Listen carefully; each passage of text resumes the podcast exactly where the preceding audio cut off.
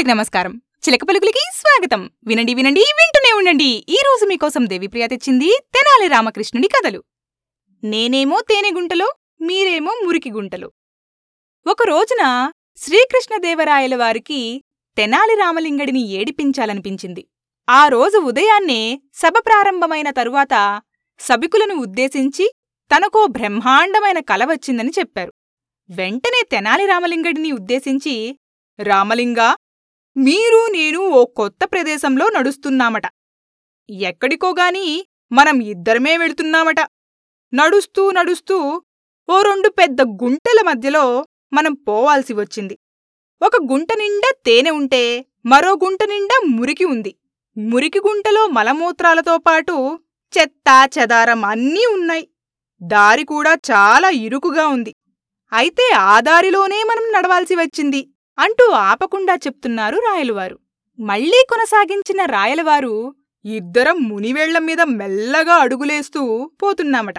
అయితే ఆ సన్నటి దారిలో నడవడం సాధ్యం కాక మీరు నేను పట్టు తప్పి పక్కనుండే గుంటలోకి జారిపడిపోయామట. నేనేమో తేనెగుంటలో పడిపోతే మీరేమో మురికి గుంటలో పడిపోయారు.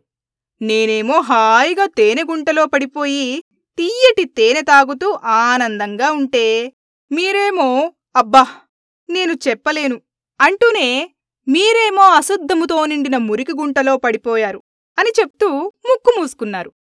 రాయలవారు చెప్పింది విన్న సభికులంతా పడిపడి నవ్వారు. కొంతమందైతే సంతోషం పట్టలేక చప్పట్లు చరిచారు. ఎప్పుడు చూసినా అందరినీ ఎగతాళి చేసే రామలింగడికి తగిన శాస్తి జరిగిందని కనీసం రాయలవారి కలలోనైనా అలా జరిగినందుకు చాలా సంతోషంగా ఉందని మరికొందరైతే ఎగతాళి చేస్తూ భళీ భళీ అంటూ కేరింతలు కొట్టసాగారు. సభికుల ఉత్సాహం చూసిన రాయలవారు కలను మరింత రంజుగా కొనసాగిస్తూ తానేమో తాగగలిగినంత తేనెను తాగి ఆ గుంట అంచును పట్టుకుని కష్టపడి ఎలాగోలాగా పైకి వచ్చాను. అయితే మీరు మాత్రం ఆ మురికి గుంటలోనే కొట్టుమిట్టాడుతున్నారు. చివరకు మీకు కూడా గుంట అంచు దొరికింది. అటూ ఇటూ జరుక్కుంటూ ఎలాగోలో మీరు కూడా పైకి ఎక్కబోయారు. అంతలోనే ఏమయ్యిందో ఏమోగాని ఒక్కసారిగా జారిపోయి ధవీమని మళ్ళీ ఆ గుంటలోనే తలక్రిందులుగా పడిపోయారు. అంతలోనే తనకు మెలకువ వచ్చిందని చెప్పారు. రాయలవారు చెప్పింది విన్న సభికులందరూ పొట్ట చక్కలయ్యేలా నవ్వారు.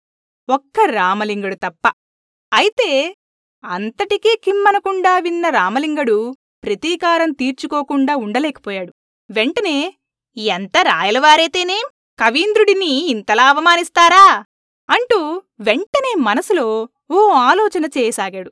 తర్వాతి రోజున రాయలవారు కొలువు తీరి ఉండగా రామలింగడు లేచి నిలబడి మహారాజా నిన్న తమరు తమకొచ్చిన కలను వినిపించారు.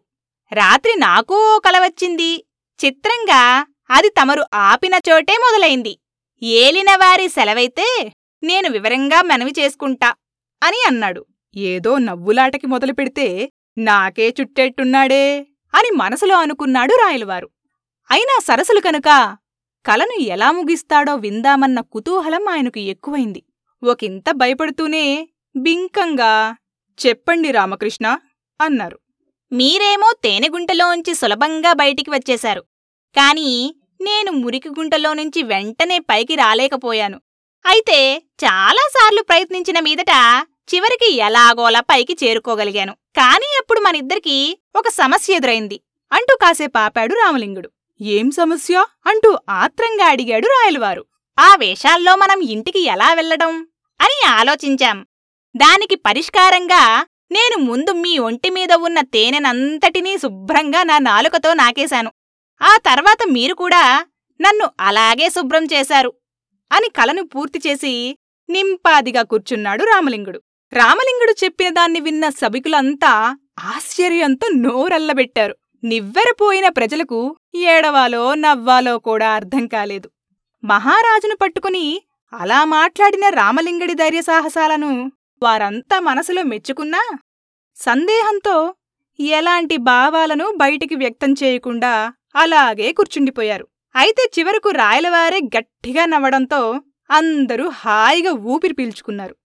అప్పట్నుంచి రామలింగడిని ఏడిపిస్తే చాలా ప్రమాదమని శ్రీకృష్ణదేవరాయల వారికి కూడా అర్థమైంది. ఇక అప్పట్నుంచి ఆయన అలాంటి సాహసాలు చేస్తే ఒట్టు. నచ్చిందా? అయితే సబ్స్క్రైబ్ చేసి సపోర్ట్ చేయండి. చేస్తారు కదూ?